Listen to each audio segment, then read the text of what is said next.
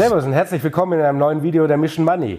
Ja, wir müssen über Geldwertstabilität reden und wer bietet sich da an als jemand, der sich sein ganzes oder fast sein gesamtes berufliches Leben äh, damit beschäftigt hat. Er war Chefvolkswirt der Deutschen Bundesbank und der erste Chefvolkswirt der Europäischen Zentralbank. Herzlich willkommen auf, zurück auf unserem Kanal Ottmar Issing. Guten Tag. Grüß Sie. Freut mich sehr, dass wir uns äh, wiedersehen. Das letzte Mal, das war unser, hatten wir gerade besprochen, das letzte persönliche Interview. Dann kamen die großen Lockdowns. Ähm, deswegen freue ich mich besonders, dass wir jetzt zurück sind. Ja, Herr Issing, Sie als Mitarchitekt des Euro, so möchte man sagen, wie sehr schmerzt Sie gerade der Wertverfall unserer Währung? Das geht mir nahe, also nicht nur als Wissenschaftler und nicht nur im Kopf, mhm. äh, sondern auch in meinem ganzen Empfinden. Denn äh, der Euro wurde bei seiner Einführung ja mit so viel Skepsis begleitet. Ja. Und äh, als ich oft betont habe, wir werden dafür sorgen, dass der Euro so stabil wird wie die D-Mark, wurde ich oft äh, kritisiert, manchmal sogar belächelt. Mhm. Äh, aber äh, das hat sich als Realität herausgestellt. Und äh, über viele Jahre war der Euro äh, gemessen an dem Anstieg der Inflation ja stabiler als die D-Mark während äh, der 50 Jahre äh, ihrer Existenz. Die Inflationsrate in Deutschland über die jährliche, über die ganze Zeit betrug ja im Durchschnitt 2,8 Prozent. Ja. Und daran gemessen schnitt der Euro ja in den ersten 15, 20 Jahren seiner Existenz hervorragend ab. Mhm. Ähm, hat äh, viele Skeptiker eines Besseren belehrt. Äh, aber damit ist es im Moment ja vorbei, leider allzu deutlich vorbei. Fürchten Sie so ein bisschen ums geldpolitische Erbe? Ja, ich will mich jetzt nicht so wichtig machen, aber äh, man fühlt sich als jemand, der von Anfang an dabei war, den Euro mit aus der Taufe gehoben hat, die Geldpolitik der EZB über acht Jahre, denke ich, wesentlich bestimmt hat. Ähm, da fühlt man sich schon anders verbunden, als wenn man, ich denke mal, als reiner Wissenschaftler das äh, nüchtern immer nur begleitet hat. Mhm. Jetzt äh, haben wir ja die traurige Gewissheit in Deutschland, erstmals seit 1951 zweistellige Inflationsraten im zweistelligen Prozentbereich. Ähm, die EZB hat ja auch so ein bisschen lange so äh, das Ding gehabt, ja, das haben wir so nicht kommen sehen. Hätte sie es kommen sehen müssen? Ähm, ja, ein bisschen nicht gesehen. Also das ist äh, die Untertreibung. Ähm, wenn man denkt, dass noch im März diesen Jahres der Chefvolkswirt, also mein Nach Nach Nachfolger, äh, erklärt hat, äh, die Inflationsrate wird äh, binnen zwei Jahren wieder bei zwei Prozent oder darunter liegen, und zwar ohne, dass wir geldpolitisch irgendetwas unternehmen. Ähm, dann ist das schon äh, eine Aussage, die sich aus heutiger Sicht äh, äh, fast schon absurd anhört. Aber aus damaliger Sicht auch. Das wäre, wollte ich gerade nämlich einwenden. Es gab doch relativ viele Volkswirte, die da schon gewarnt haben. Und ich habe auch neulich erst wieder gelesen, auch Sie im März, April hatten ebenfalls gewarnt, wie viele andere Volkswirte. Also ähm, nun muss man ehrlicherweise zugeben, die, den Krieg und die Auswirkungen des Krieges konnte niemand äh, vorhersehen. Äh, dieser Anstieg der Energiepreise, äh, das ist etwas, ein Schock von außen, äh, den die EZB nicht in dieser Dimension vorhersehen konnte und gegen den sie unmittelbar auch nichts unternehmen kann. Mhm. Man kann steigende Ölpreise nicht mit höheren Zinsen äh, bekämpfen. Ähm, das ist nicht das geeignete Mittel. Aber äh, das Versagen der EZB liegt äh, sehr viel weiter zurück. Äh, Im Laufe des letzten Jahres, spätestens seit dem Sommer letzten Jahres, hätte die EZB längst äh, aus diesem Krisenmodus aussteigen müssen. Als die Amerikaner ja auch schon in der, in der Rhetorik anfingen, zurückzurudern. Ja, die FED hat genauso versagt, äh, das ist gar keine Frage. Äh, bleiben wir bei der EZB. Äh, man muss ja bedenken, bis in dieses Jahr hinein ist die EZB in ihrer Geldpolitik ja bei einem Krisenmodus geblieben, den sie eingeleitet hat damals 2007, 2008 nach der Finanzmarktkrise, den sie in der Pandemie noch einmal verstärkt hat aber äh, das waren Krisensituationen, negative Zinsen, negative Zinsen, riesiges Ankaufsprogramm. Äh, die Argumente für die Fortsetzung dieses Kurses waren schon längst ausgegangen. Ähm, das heißt, es ging gar nicht darum, die Geldpolitik zu straffen, wie manche gesagt haben, zu warnen, die EZB dürfe nicht zu früh restriktiv werden. Davon konnte gar keine Rede sein, mhm. sondern dieser Krisenmodus ließ sich schon längst nicht mehr rechtfertigen. Mhm. das äh, muss man der EZB vorwerfen. Ähm, das hat mit der Tatsache, dass dann der Krieg kam und der Ölpreisschock zunächst gar nichts zu tun. Ähm, es war, denke ich, unvermeidlich, dass ein Festhalten so lange, einem so expansiven Kurs, wenn sich die Wirtschaft schon längst deutlich erholt hat, wenn die Arbeitslosigkeit im Euroraum auf dem niedrigsten Stand seit Beginn war, äh, dass sich dann irgendwann der Preisdruck verschärfen wird, ähm, das sagt jedes Lehrbuch im Grunde. Ja? Äh, und äh, darauf habe nicht nur ich schon letztes Jahr verwiesen, verwiesen und dann ist die EZB natürlich sozusagen überrollt worden äh, von den Ereignissen, die dann kamen. Mhm. Da drängt sich natürlich so ein bisschen die Frage auf, jetzt wo wir so ein bisschen eine galoppierende Inflation haben, hat äh, jetzt mal für den erfahrenen Notenbanker, ähm, hat die EZB im Moment in Sachen Inflation die Lage überhaupt noch unter Kontrolle? Kann sie das auch überhaupt? Naja, was, die Frage ist, was man unter Kontrolle versteht. Ja. Äh, offenbar nicht, ja, denn äh, die zweistellige Inflationsrate und es ist ja noch einiges in der Pipeline. Im August diesen, September diesen Jahres ist, sind die Produzentenpreise in Deutschland gegenüber dem Vorjahr um 46 Prozent gestiegen. Heute habe ich gerade die Meldung gesehen von Eurostat. Äh, ähnlich hoch äh, liegt die Rate für den ganzen Euroraum. Äh, das heißt, hier ist noch einiges an Preisdruck in der, in der Pipeline. Und die zurzeit gemessene Inflationsrate ähm, ist ja insofern verzerrt, als es viele Maßnahmen des Staates gibt. Denken Sie an das 9-Euro-Ticket, äh, an den Tankrabatt, äh, die die Lage äh, sozusagen noch etwas verschleiern. verschleiern. Ähm, keine Frage, der Inflationsdruck von den, äh, von den Energiepreisen wird im Laufe der Zeit zurückgehen. Schon allein deswegen, weil äh, selbst wenn die Preise auf dem hohen Niveau bleiben, die Steigerungsrate äh, irgendwann null ist. Ja? Und dann fällt dieser Druck aus, dieser Effekt aus der äh, Inflationsmessung heraus. Also insofern sind rein technisch gesehen Entlastungen zu erwarten, aber auf der anderen Seite, wie ich schon gesagt habe, gibt es immer noch äh, Inflationsdruck in der Pipeline. Und die entscheidende Frage ist die äh, für den Fortgang der Inflation, was passiert mit den Löhnen? In den USA stellen wir fest, äh, dass die Löhne dort kräftig steigen. Kräftig steigen äh, auf jede zweite, jede zweite Stelle ist nicht besetzbar. Mit Arbeits die Arbeitslosigkeit ist dort rekordniedrig. Ähm, Im Euroraum ist die Beschäftigungslage immer noch vergleichsweise gut. Die Lohnentwicklung hält sich bisher in Grenzen. Aber man kann schon verstehen, wenn die Gewerkschaften bei zweistelligen Inflationsraten sagen, also äh, wir müssen was für unsere Mitglieder tun. Wir müssen etwas für unsere Mitglieder tun und so langsam wächst auch der Lohndruck im Euroraum.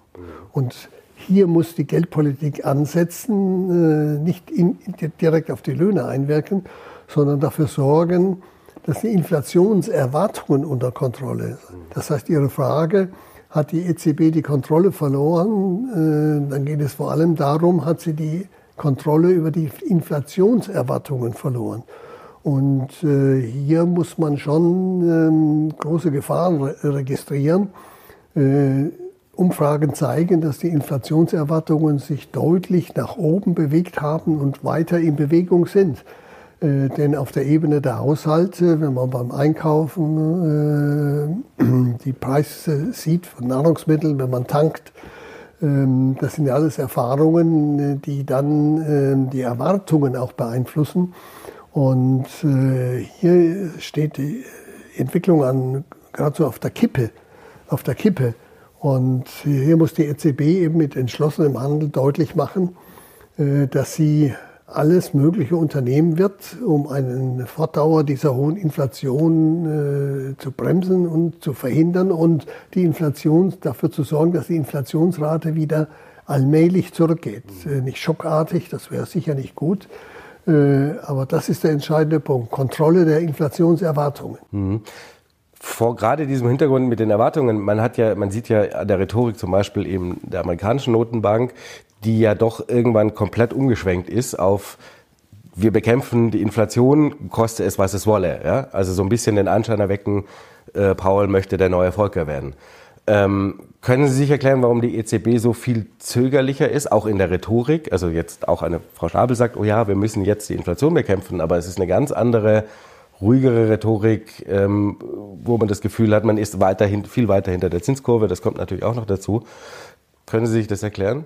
Also die Tonlage in den USA ist. Ist immer eine andere, aber es ist trotzdem haben wir eine starke Verzögerung in der Reaktion. Ähm, es hat lange gedauert, bis ähm, die sogenannten Falken äh, sich durchgesetzt haben. Ähm, es ist ja schon fast grotesk, ähm, als sich bei den italienischen Staatsanleihen äh, Zinssteigerungen gezeigt haben da hat die EZB sofort eine Sitzung einberufen, eine Sondersitzung, um mit dem äh, Phänomen fertig zu werden. Um die erste Zinserhöhung einzuleiten, hat man erst eine Sitzung gebraucht, um das überhaupt erst anzukündigen. Ja? Also das zeigt doch ein sehr zögerliches Handeln äh, der EZB. Und äh, entsprechend war auch die Rhetorik zunächst, äh, ich sage einmal, sehr zurückhaltend. In den USA spielen die Erfahrungen der 70er Jahre eine große Rolle. Diese Erfahrungen sind zunächst in Vergessenheit geraten. Aber äh, es hat sich damals gezeigt, dass wenn man einen Anstieg der Inflation erst einmal laufen lässt und spät handelt, man später die Zinsen umso stärker erhöhen muss. Das ist aber eine generelle Erfahrung, eine Erfahrung, aus der die EZB auch hätte lernen müssen. Äh, nicht zu lange warten, denn das muss man büßen. Da muss man hinterher umso stärker die Zinsen erhöhen. Und dann kann es passieren, dass man die Zinsen erhöhen muss, wenn sich die Wirtschaftslage schon äh, im Abwärtstrend befindet. Und genau in dieser Situation befindet sich jetzt die EZB. Die Wirtschaftsaussichten verdüstern sich. Äh, die Frage ist, kommt die Rezession? Wie lange wird sie dauern? Wie schwer fällt sie aus?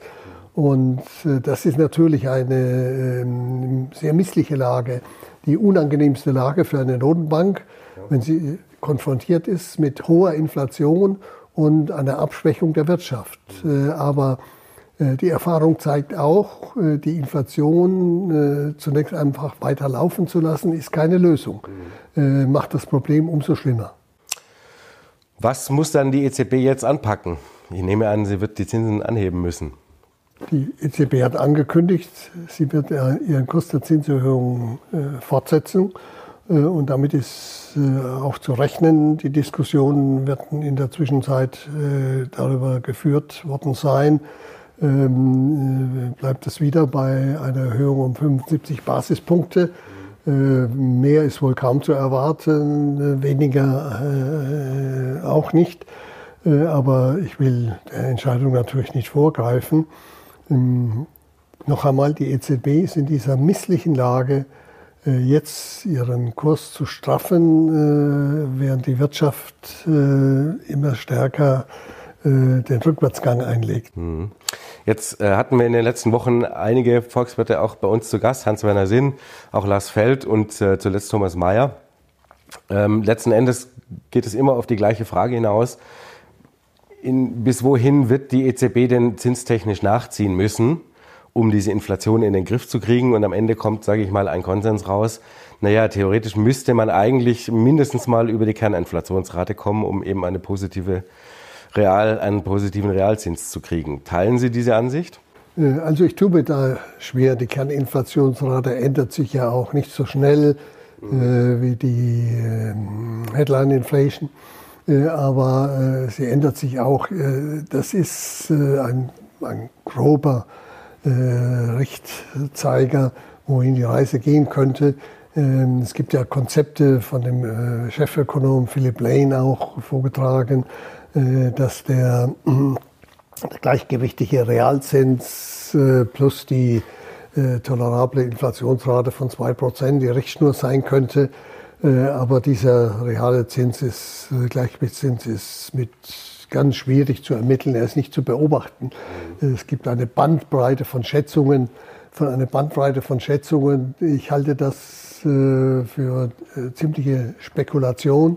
Spekulation. Ähm, die EZB äh, muss jetzt eben sehen, wie es weitergeht mit der Lohnentwicklung, mit der Preisentwicklung.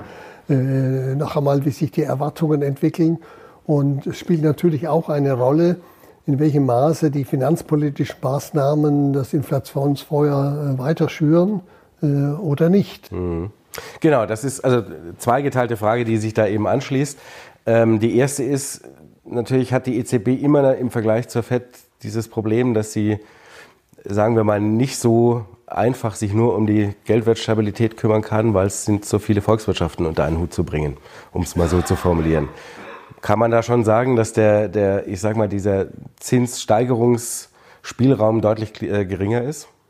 Nein, das Argument lasse ich nicht gelten. Die FED hat ja ein duales Mandat. Sie muss sich gleichzeitig um Preisstabilität und Vollbeschäftigung kümmern. Die EZB hat ein eindeutiges Mandat, Vorrang für die Erhaltung der Preisstabilität. Und die Tatsache, dass der Euroraum sehr heterogen ist, ähm, ändert daran nichts. Man muss ja auch bedenken, wir haben in den baltischen Staaten teilweise Inflationsraten von 20 Prozent.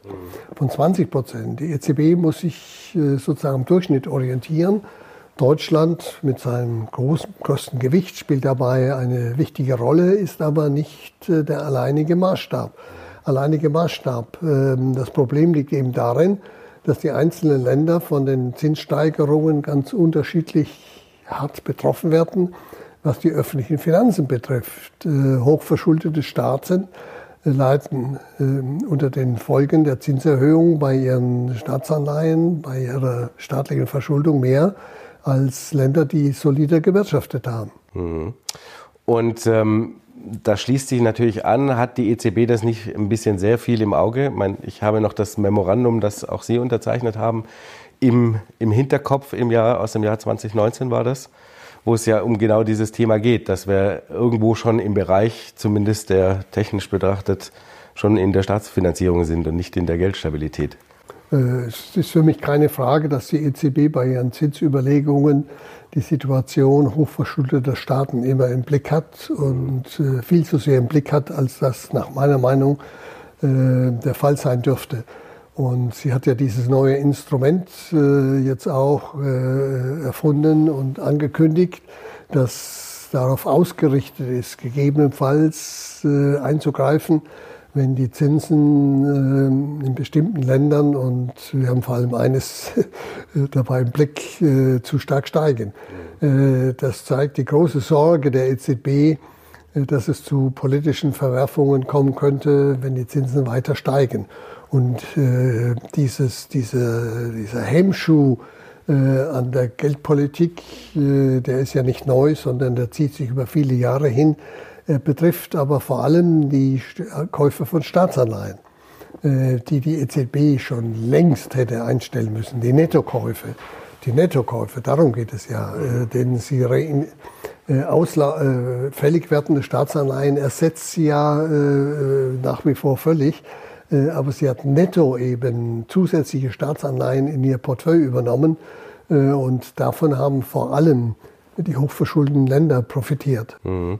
Aber das ist ja gerade das Thema, wo man eben sagen kann, da ist sie halt wahrscheinlich gebremst in ihrem Kampf gegen die Inflation. Nicht wahrscheinlich, das, äh, sie bremst sich selber. Mhm. Wie, wie gefährlich würden Sie sagen, ist, ähm, wir sehen das jetzt in Europa, man, wir haben in UK hatten wir jetzt diesen Fall, dass ähm, die Fiskalpolitik und die Notenbanken in unterschiedliche Richtungen marschiert sind und das beinahe eine Finanzkrise ausgelöst hat und jetzt wird zurückgerudert. Nur haben wir aber bedingt durch diese Krise, auch die Energiekrise auch in Deutschland äh, mit Doppelwumms und so weiter und so fort, ja ähnliche Strömungen. Also wie gefährlich, ähm, also wie gefährlich sehen Sie es an im Moment, dass ähm, zu viele Länder versuchen, jetzt aufs Gas zu geben, zu stimulieren, zu retten, wo es nur geht, was ja tendenziell inflationär wirkt und natürlich dem entgegenwirkt, was die Notenbanken machen. Die Notenbank äh, muss berücksichtigen, äh, was die Fiskalpolitik äh, in den, Einz in den Ländern und in der Gesamtheit äh, äh, sozusagen, wie die ausgerichtet ist. Ähm, und äh, diese ganzen Hilfsprogramme äh, tragen ja einerseits dazu bei, die Wirtschaft zu stabilisieren, andererseits aber auch haben sie Nachfrageeffekte, äh, sodass die äh, Notenbank von daher gesehen eigentlich erst recht zu einem schärferen Kurs gezwungen ist, wenn sie ihren Auftrag ernst nimmt. Mhm. Jetzt ist noch nicht ganz ein Jahr her, dass Jens Weidmann die Bundesbank und damit auch die Europäische Zentralbank den Rat verlassen hat ähm, und damit auch ein, ich sag mal, Hardliner in der besten Argumentation für Geldwertstabilität äh, und so ein bisschen in, natürlich auch in der Historie, wie Sie selber aus der Bundesbank.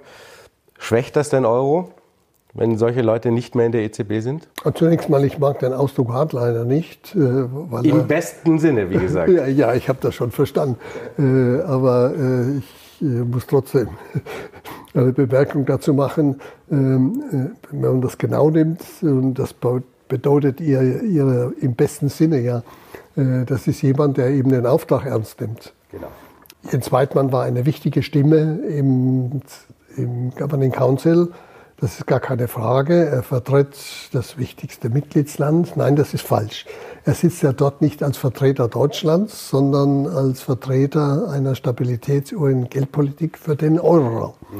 Für den Euroraum. Und hier hat er sicher eine Führungsrolle als Meinungsführer derer äh, gespielt, die diesen Auftrag, den Euro stabil zu halten, sehr ernst genommen haben.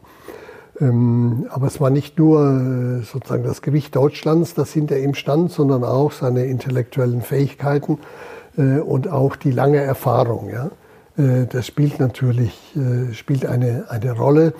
Ähm, aber ich denke nicht, dass das den Euro schwächt, denn sein Nachfolger Joachim Nagel hat ja sozusagen ohne Zaudern, Zögern, ohne Undeutlichkeit äh, eindeutig diese Rolle übernommen. Ähm, der Euro muss stabil bleiben und die Geldpolitik der EZB muss das vorrangig im Blick haben. Mhm. Thomas Mayer sagte bei uns ähm, im Interview letzte Woche, ähm, er befürchtet so ein bisschen, dass der, dass der Euro ein wenig zur Lira wird. Ähm, also eben, wenn man den Vergleich zieht zu der Zeit nach Bretton Woods. Ähm, teilen Sie die Sorge, also eine Weichwährung? Ähm, ich meine, die Gefahr besteht durchaus. Und äh, wie es, es geht ja viele Fragen, wie lange wird denn der Euro noch existieren? Ach, ich stelle die nachher schon auch noch. Gut, keine also, Sorge. Äh, dann äh, lasse ich das im Moment hier weg. Äh, äh, es geht ja darum, wie wird der Euro in der Zukunft aussehen. Mhm wird der Euro, was er in den ersten 20 Jahren war, eine stabile Währung sein, eine Währung, die in der ganzen Welt als stabiles Geld geachtet ist, oder wird es Zweifel daran geben?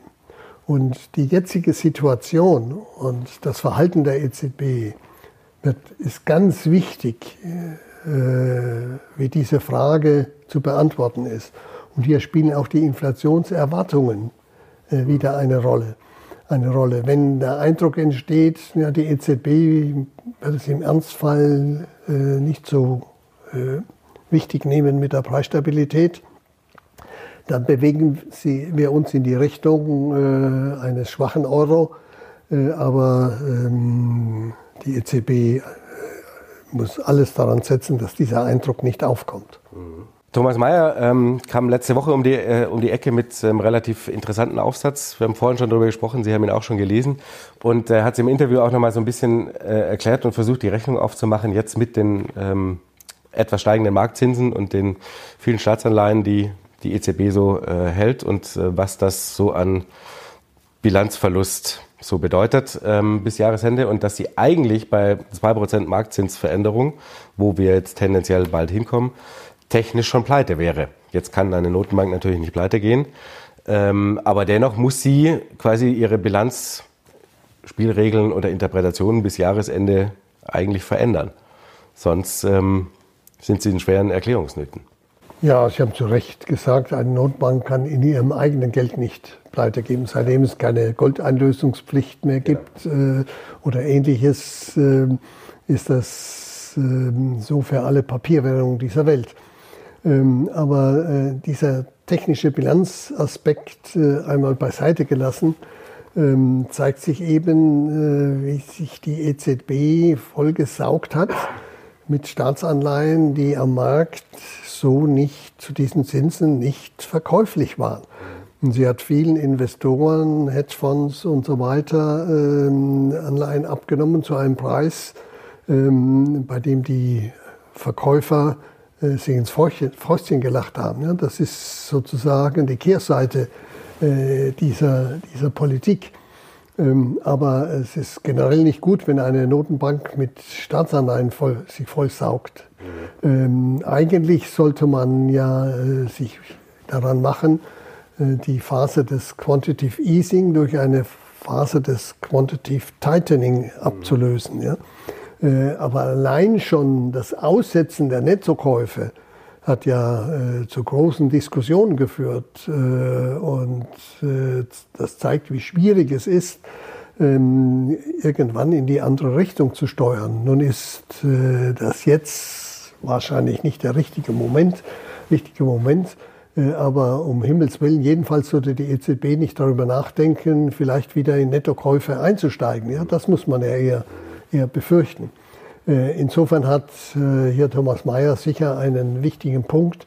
Ähm, die Kehrseite dessen, was er beschrieben hat, bedeutet ja, äh, dass wenn die EZB Verluste macht, ähm, sie keine Gewinnüberweisungen mehr an die nationalen Notenbanken und von diesen an die nationalen Regierungen ausschütten kann. Äh, das heißt, das wird in den Budgets, äh, dieser Senior Rich Gewinn, äh, wird seine Spuren hinterlassen. Mhm. Das heißt, die lockere Finanzpolitik wird dann sozusagen auf diesem Weg, Umweg bestraft. Und wenn man dann richtig rechnet, wird auf absehbare Zeit die EZB keine Gewinne mehr ausschütten können, wenn sie sozusagen ihre Wertpapierbestände richtig bewertet. Gleichzeitig zeigt es sich aber auch, dass die EZB natürlich sich einen ganz schönen Schlamassel ein bisschen rein manövriert hat, denn Sie sagen es ja auch, jetzt ist halt nicht die Zeit, in der man das korrigieren kann und mutmaßlich, das ist jetzt reine Spekulation, ist sie vielleicht irgendwann wieder mit steigenden Zinsen und wenn überall die Spreads zu hoch werden in den äh, Mitgliedsländern vielleicht wieder gezwungen, sogar hier und da Anleihen aufzukaufen. Wie kommen wir denn aus diesem Schlamassel raus? Ja, indem man äh, in, diesem, in, in, dieser Grube, die man sich gegraben hat, nicht noch weiter gräbt. Ja. Äh, ich meine, dafür muss erst einmal aber auch das Bewusstsein geschaffen worden, dass man sich hier äh, ein Problem äh, größten Ausmaßes äh, aufgeladen hat. Äh, die FED hat das ja erkannt und hat schon mit Nettoverkäufen begonnen äh, begonnen. Äh, in der EZB sind solche Gedanken äh, sozusagen eigentlich weit zurückgedrängt. Ähm, aber das ist ganz wichtig, dass man, wenn sich die wirtschaftliche Lage wieder halbwegs normalisiert hat, dass man nicht nur an Zinserhöhungen denkt, sondern auch daran, den hohen Bestand von Staatsanleihen langsam, so marktverträglich wie möglich, wieder abzubauen. Mhm. Denn die Liquidität, die man da geschaffen hat, ist ja weiter äh, in der Welt. Aber laufen wir nicht trotzdem Gefahr, dass da wieder eine Ausweitung stattfindet, wenn wir jetzt mit den die Zinsen anheben in zwei, drei, vier Schritten? Völlig wurscht.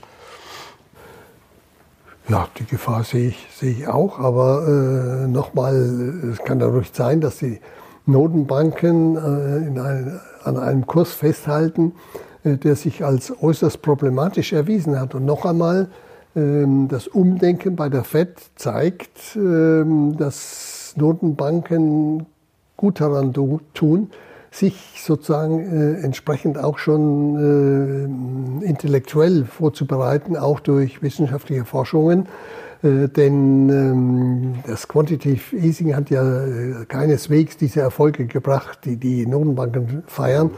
Es gibt ja eine Studie, die ähm, ähm, ganz klar erwiesen hat, äh, dass die Papiere, in denen dem Quantitative Easing ein wesentlicher äh, Effekt auf die Realwirtschaft zuzuschreiben ist, vor allem von Notenbank-Volkswirten stammen. Auch außerhalb der Notenbanken fällt das Ergebnis äh, weit weniger positiv aus. Mhm.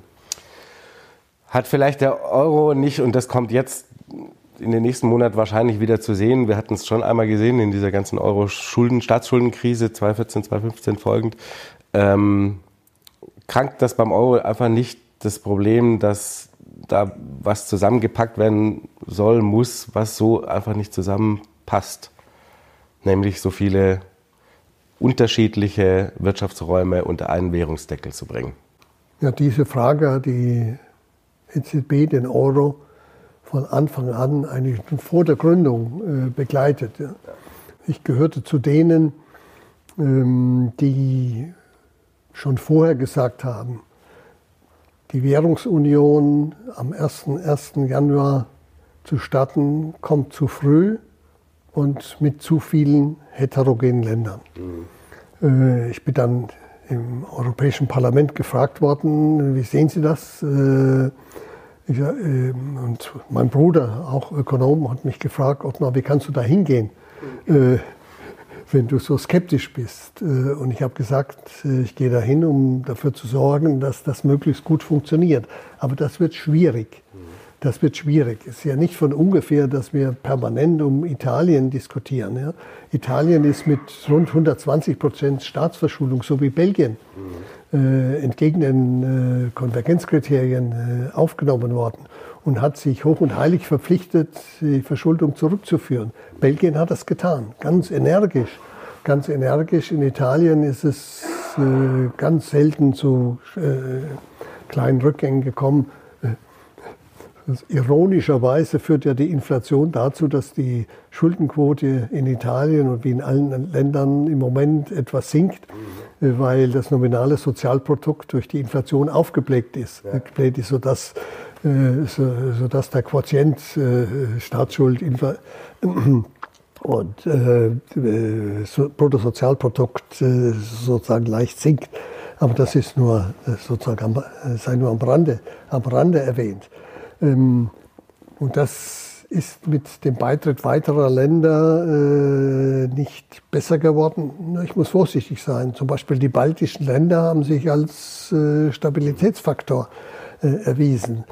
aber die Gruppe ist nach wie vor sehr heterogen. Die Heterogenität hat sich teilweise wieder verstärkt.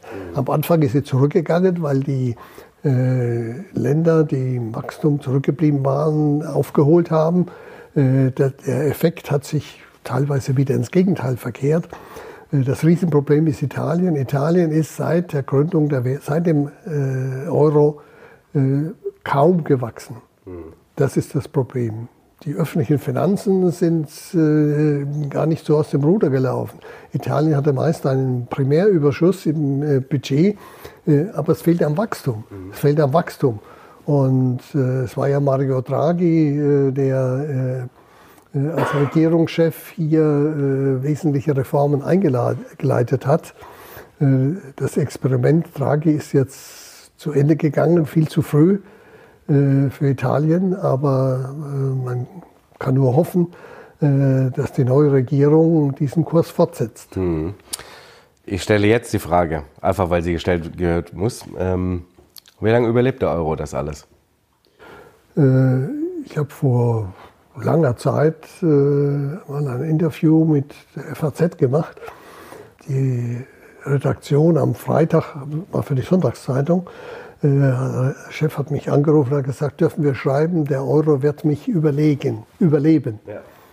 Und dann habe ich gesagt, das ist mir zu schwach äh, bei meinem fortgeschrittenen Alter.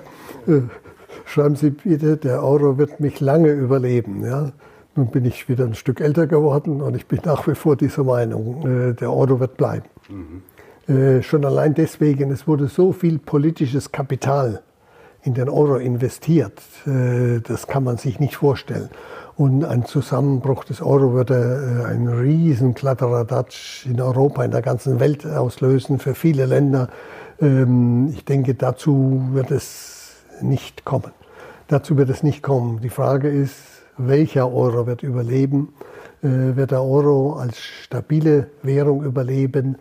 Der mal äh, vorübergehend einen großen Inflationsschock überstehen musste, mhm. dann aber wieder zur Stabilität zurückgefunden hat, dank einer Geldpolitik der EZB und disziplinierter öffentlicher Finanzen in allen Ländern, äh, ähm, anhaltender Reformpolitik, äh, verstärktem Wachstum, niedriger Arbeitslosigkeit.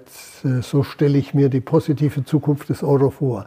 Aber Sie sehen, an wie vielen Bedingungen das hängt. Das sind eindeutig zu viele Bedingungen. Also es ist schon hat was von Schlaraffenland. das müssen Sie zugeben. Sagen Sie nicht zu viele, es sind die notwendigen. Es sind die notwendigen. Und ähm, da kann man skeptisch sein, meinetwegen auch pessimistisch. Äh, aber ähm, am Ende, am Ende ähm, führt vielleicht doch das Einsehen, dass äh, ein Land kein Interesse hat, aus dem Euro auszuscheiden, äh, zur entsprechenden Disziplin und äh, die Politik ähm, wird entsprechend geführt. Dazu braucht es aber auch das Verständnis, den Rückhalt in der Bevölkerung. Das ist ganz entscheidend. Ob der vielen Bedingungen, die da idealerweise erfüllt sein müssen für einen stabilen Euro, ähm, brauchen wir nicht einfach eine harte Währungsreform?